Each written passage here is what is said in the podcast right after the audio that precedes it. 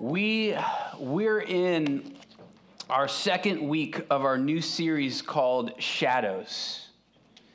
Now, anytime, listen to this, anytime you see a shadow, it is proof that there is light. Anytime you see a shadow, it is proof that there is light. So each week, what we are doing is we are looking at the shadows or the proofs that Jesus Christ is the light of the world. We're looking at all the proofs that he is that. Each week, what we're going to do is look at who Jesus is claiming to be, what he is claiming to do, and proofs that those things are true. So I'm going to start off with a claim right now. And that claim is that anytime someone says things are not the way they are supposed to be, that is proof that there is a God. How do you know that things are not the way they're supposed to be? How do you know that you are suffering? I'll tell you how you know. You know because you are made in the image of God. And to be made in the image of God is to be made for another world that God has created for you the world that you are made for, the world that you are longing for. And deep down, you know that it's true. And so you say, something is wrong. This week, the proof or the shadow is hope. You hope because there is a God and He has created you for another world. The same way that you hunger because there is such thing as food is the same way that you hope, except you're not experiencing all that you're hoping for because all that you hope for is going to be found in this other world that you are made for. So if there is a God, so now we say this if there is a God and there is something wrong with the world, the question is why? Why would God create a world like this? Let's go to the Bible to answer our questions. We're going to be in John 4, verses 27 through 45. It'll be up on the screen if you want to follow along. Just then, his disciples came back. They marveled that he was talking with a woman, but no one said to him, said, "What do you seek or why are you talking with her?" So the woman left her water jar and went away into town and said to the people, Come, see a man who told me everything that I ever did. Can this be the Christ? They went out of the town and were coming to him. Meanwhile, the disciples were urging him, saying, Rabbi, eat. But he said to them, I have food to eat that you don't know about. So the disciples said to one another, Has anyone brought him something to eat? Jesus said to him, My food is to do the will of him who sent me and to accomplish his work. Do you not say, There are yet four months, then comes the harvest? Look, I tell you, lift up your eyes and see the fields are white for harvest. Already the one who reaps is receiving wages and gathering fruit for eternal life, so that sower and reaper may rejoice together. For here the saying holds true one sows and another reaps. I sent you to reap that for which you did not labor. Others have labored, and you have entered into their labor. Now, many Samaritans from that town believed in him because of the woman's testimony. He told me everything I ever did. So when the Samaritans came to him, they asked him to stay with them, and he stayed there for two days. And many more believed because of his word. They said to the woman, It is no longer because of what you said that, that we believe, for we have heard for ourselves, and we know that this is indeed the Savior of the world. After the two days, he departed for Galilee, for Jesus himself had testified that a prophet was, has no honor in his hometown. So when he came to Galilee, the Galileans welcomed him, having seen all that he had done in Jerusalem at the feast, for they too had gone to the feast. All right, verse 35 says that the fields are white for harvest. Here's what that means it means the fields, the harvest is ready to be picked. Everything is ripe. It's ready. It's ready to be picked. It's ready to be taken. Here's what Jesus is saying People are ripe for a new hope. They're searching for a new hope. Jesus is saying, Look around at people. They are ready for something new. You, when you say the world is not the way that it is supposed to be, it is because you are ripe for a new hope. The person who has been captured in war is hoping for someone to come and rescue them because they are in a world that they aren't made for. They aren't made for prison. We are prisoners in a world that we are not made for, and we are hoping for someone to come and rescue us. We're ripe for this. So then you say, well, why is the world the way that it is? Why would God create it this way? It's His fault that things are this way, right? No. The Bible is actually gives us an answer for why things are the way that they are.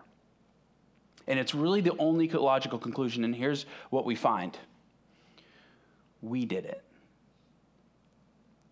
It's known as the fall. So here's what happened we brought death into the world, we brought, brought chaos into the world, we brought decay into the world. In creation, God created perfect order. He brought order out of the chaos. So, sin, here's what happens. In sin, things were spun back out of control into disorder, into breakdown, into decay, and into death. God created, and the world came alive. It sprouted, it danced even. And then in sin, the dancing ceased. The system, listen, the system became compromised and it started spitting out death. So you can picture this room, think of this room that's full of printers. And then something goes wrong in the computer system, and the printers just start spitting out all of this paper. Well, the same thing has happened. The same thing has happened in our world. It's spitting, the system became compromised, and so creation started spitting out something it never spit out before death. We messed up the system. So now, now you say, well, this is just starting to sound like fairy tales and fishing stories. And I say, oh, yeah? Well, why aren't you happy with the way things are going? Why are you scared? Deep down, why are you scared of death if you are just made for it? Why, why does this world sicken you at times? See, if there is no God, then who's to say something is wrong? It's just the way that it is. It's a random collection of particles that have come together that have just created us, and we are now here. Why are you fighting death? It's your future forever if there is no God, if there is nothing after this. But deep down, you don't believe that's true every desire in you is revealing to you that there is a God and you are made for another world. So you are ripe for this new way of thinking. You are ripe for a new hope, and you are ripe for a new world. Even in a culture that is growing increasingly skeptical to there being a God, still we are ripe for a new hope. I'll show you. John Mayer is going to be our proof. Okay? In his song, Waiting on the World to Change, here's what he says. Now we see everything that's wrong with the world and those who lead it. We just feel like we don't have the means to rise above and beat it, so we keep waiting, waiting on the world to change. Now, if we had the power to bring our neighbors home from war, they would never miss a Christmas. No more ribbons on the door. That's why we're waiting, waiting on the world to change. Now, he's a voice for the people. That's why people like the song. This song is screaming out that there is something wrong in the world. But look what he's doing. He's pointing his finger at all the bad people, saying, Here's the problem of the world. And then what is the hope at the end of the song? Here's what he says One day, our generation is going to rule the population. Essentially, saying that finally, once we're ruling the population, we're going to fix the problem. He's being a voice for people who are mad at the system that's spitting out chaos and death. And he's saying, The hope is you and me. Now, here's the problem with what he just said every generation says, every generation looks down at the generation before them and vice versa. But no generation has actually fixed the problems of the world. They're just continuing. It's just a cycle over and over and over again. We have to stop looking at ourselves as the hope and start looking for a new hope. We have to stop pointing to ourselves as the solution because it's obviously not working. I mean, you look at how angry people got at the election this year. We're more polarized than we've probably ever been. I'm going to tell you this no president is going to be able to deliver the hope that you are longing for. You're ripe for a new hope. I know you are. I know that you are ripe for a new hope. Some of you have lost your children and you're reaching for a hope. Some of you have lost a spouse and you're reaching for a hope. Some of you are in the midst of a divorce you don't want to be in, and so you're reaching for a hope or a broken relationship. Some of you have been hurt by your parents. Some of you have been hurt deeply by friends, and you're kind of just giving up on having good friends. You feel like it's not going to happen. And some of you are struggling with depression, and you're reaching for something real, some real hope that you can grab onto. Some of you are looking around at what's going on in the world. You're looking at what's happening in Syria. Heard something just happened in Egypt, and you're just pissed. Or you just want to puke, or you're in tears. You know, something that I've seen is there's really two responses that people have to suffering. Probably not just two, but something I've observed is that when someone is in the midst of suffering, they're always reaching for a hope. And they might be angry at God, but they're still reaching for Him in a way. And there's another type of person who isn't suffering, but they're observing suffering and they see people around them suffering and they say this a lot of times How could there be a God? Look at what is happening. How could we say that there is God when I see all of this stuff? Now, I want to say this when you walk through suffering or you become very aware that the world is not the way that it's supposed to be, it's going to either make your faith or it's going to break it. In fact, when you're in the midst of suffering and when you're in a when you're experiencing life in a world that you aren't made for, it's going to either bring you closer to God or it's going to bring you further away from him. Suffering will shape our faith more than we realize. It all depends on if you have really captured the hope that this woman has captured in the story. She says to her friends, Come and see a man who told me everything I ever did. She says, Could this be the Christ? Now, do you know what the Christ is? The Christ is the one who has come to make everything the way it's supposed to be. She's saying, I've found him. And she says to her friends, Come, let's go. Come, I think I found him. Come and see. And so they come running and they see and they say, Yes, it is him. We have found him. He is the hope of the world. He is here. She's inviting her friends to come see a man, a person, a God become man. This is, this is where Christianity is different than absolutely every other religion. So, Buddha would say it's not about him, follow his eightfold path to enlightenment. Muhammad would say it's not about him, follow the five pillars of Islam. Jesus comes on the scene and he says, It's all about me. I am the hope. Now, that sounds arrogant unless it's true.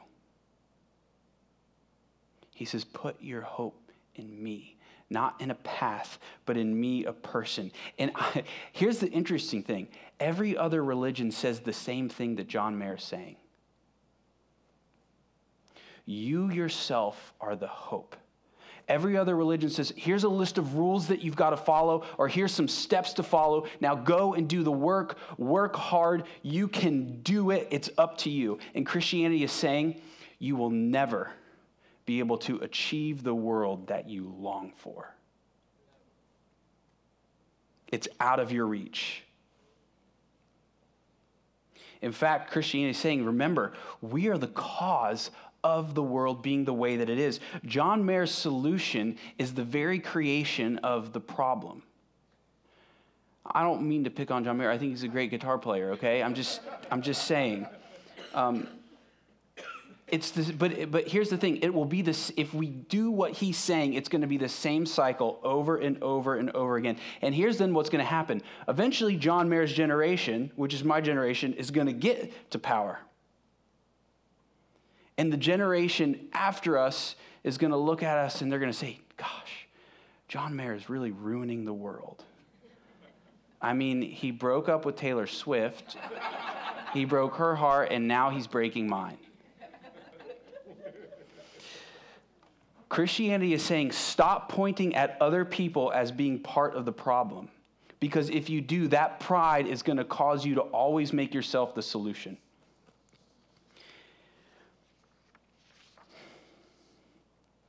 Jesus comes on the scene and he's very honest with us.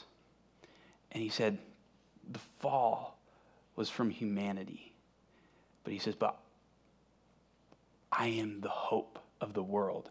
I've come as the rescuer. Christianity is saying he is the way, he's the hope, and he's the true hero. Every great story that you look at has a few common elements.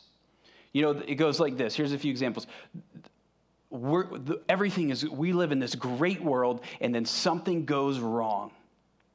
And we wait for a hero to rise up out of the ashes to save the day. Or we're oppressed by this evil power and we're powerless over this evil power, but then finally a new hope comes to free us from this evil. Or there's this princess stuck in the castle waiting for her prince to finally come and rescue her and slay the dragon. Now, why do we like those stories? Because they are stories about us and the new hope coming to rescue us. Listen, watch this. Your world is ruined. You live in a world that you aren't made for, but Christ the hero comes up out of the ashes to be the real hope. You are powerless, just like John Mayer said. And instead of hoping in yourself to one day gain power, there's a hero coming from outside of this world to come into the broken world to rescue us up out of the broken world. Or there's a we're like the princess in the castle. We're stuck in this prison of sin, and Christ comes to free us from this prison of sin that we are in you say, okay, well, again, this is sounding like fairy tales. And I say, no. The grandest, greatest story is the story of God coming into the world to rescue us and be our great hope. And every single other story is just a shadow of this great, grand story. They're shadows, they're pointing you to a greater story. That's why we love those stories. See, here's what, listen, there's faith and there is doubt. And right in the middle of that is hope. And you look at this woman in this story, and she comes and she meets Jesus, and she starts having this hope in him. She says, No, this couldn't be true. And she starts having hope. She says, I wish this was true. I hope it's true. And she starts becoming more and more assured that he really is the hope of the world. Some of you have come into the grove and you've doubted Christianity, but you're starting to think, man, I wish this was true. And then you're starting to say, I hope it's true. And every single step you make, you're having more and more assurance of what you're hoping for. Do you know what faith is? Faith is the assurance of things hoped for. So you're standing between faith and doubt, and you've got hope right there in the middle, and you're making steps forward. And every time you make a step forward, you're becoming more and more assured that this is true. Here's how you do that just keep reminding yourself that He is the hope of the world, and then you will become more and more assured that it is true. I didn't hear what you said, Joe, but it sounded cool. Okay. Do you want to be, okay, here's the question now. What is the sign of someone that's becoming more and more sure that they have found this new hope? What's the sign? They are pointing others to the new hope. They're saying he's right over here. This woman she immediately leaves. She has this water. The whole reason she's at the well is because she's getting water. She leaves the water behind, indicating she's going to come back. She's going to get her friends to get them to come back. She wants to introduce them to him. And so she goes, I think we found the hope. And here's the thing when you have found the new hope, you start to be able to recognize when other people are ripe to hear about the new hope. There's a lot of talk about how evangelism shouldn't be done. People say you need to keep your beliefs to yourself, keep them in private. Do you know that when someone has really found the new hope, they can't help but point people to the new hope? The word evangel means good news. Evangelism simply means telling people good news. If you had the cure for cancer and you found it, you said, I got the cure for cancer, but you kept the rules about you're not supposed to evangelize people, you're not supposed to tell them good news. Well, that would mean you have the cure for cancer and you tell nobody. That would be an incredibly rude thing to do. If you had a friend with cancer and you knew the cure for cancer, you would say, I have good news for you. I know the cure for cancer. Has evangelism been done in some horrible ways? Yes. Absolutely. But that doesn't mean it shouldn't be done. I'm not, by the way, I'm not saying go to the street corner after this and start like grab a megaphone. Don't do that. Um, but I, I do want to say this People who say you should keep your beliefs private are telling you their own beliefs. They're violating the very thing that they're telling you not to do. To say don't evangelize is for someone to evangelize that they think you shouldn't evangelize. The argument crumbles in on itself. They can't say that. Intellectually, they can't say what they're saying. It doesn't make any sense.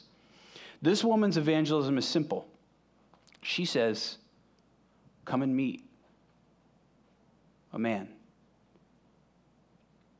Could he be the Savior of the world? She's inviting. And notice she does it in a community of people. Jesus is there with his disciples, and she goes and get her friends, and she brings them back to introduce them to him. It's, it's an environment of discovery. So, in my experience, people usually come to the new hope through relationships, through a variety of relationships in a community of people who are discovering Christ together and they're learning how to follow him together and they're asking questions and they're, they're, they're learning from each other what it means to follow Jesus, who he is, what he's done, what it means for us.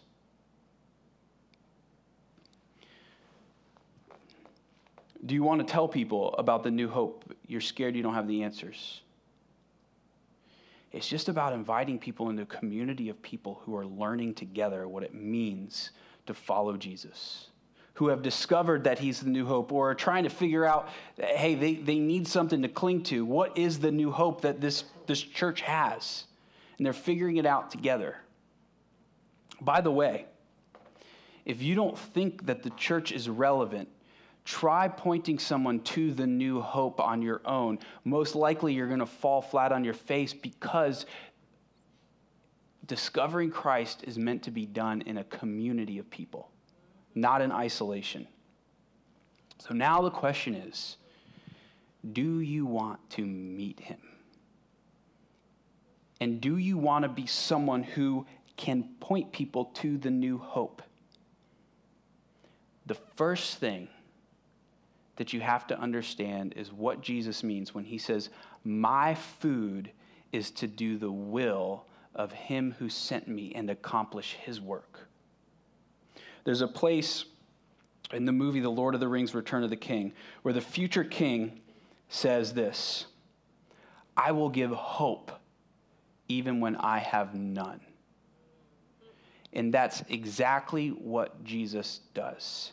He gives us hope by entering into hopelessness. There's a place right before Jesus is arrested. He's praying in the Garden of Gethsemane. And here's what he prays He prays to the Father, Father, let this cup pass from me, but your will be done. What is the cup? The cup represents hopelessness. It represents death. The one who drinks the cup enters into complete and eternal hopelessness. And so he says, Father, let this cup pass from me, but your will be done.